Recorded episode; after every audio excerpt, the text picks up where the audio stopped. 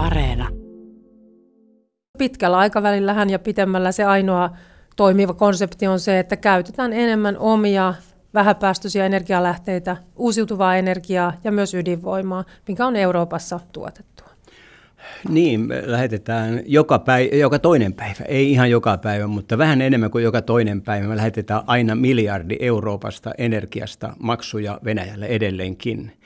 Eli ei, ei, ei siinä ole onnistuttu. Ne utopiat siitä, että nopeasti voidaan kaikki ajaa energiaa alas, mikä Venäjältä tuodaan, panna kaikki hanat kiinni, niin sehän ei ollut totta.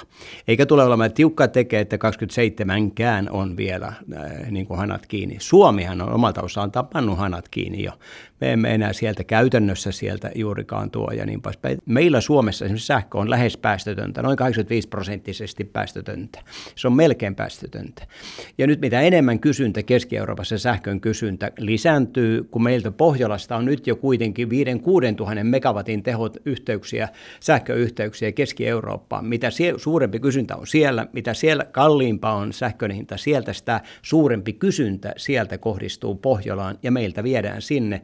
Ja kun meiltä alkaa mennä sinne sähköä, niin se tarkoittaa sitä, että hinta täällä Suomessakin on jo noussut ja nousee jatkossakin.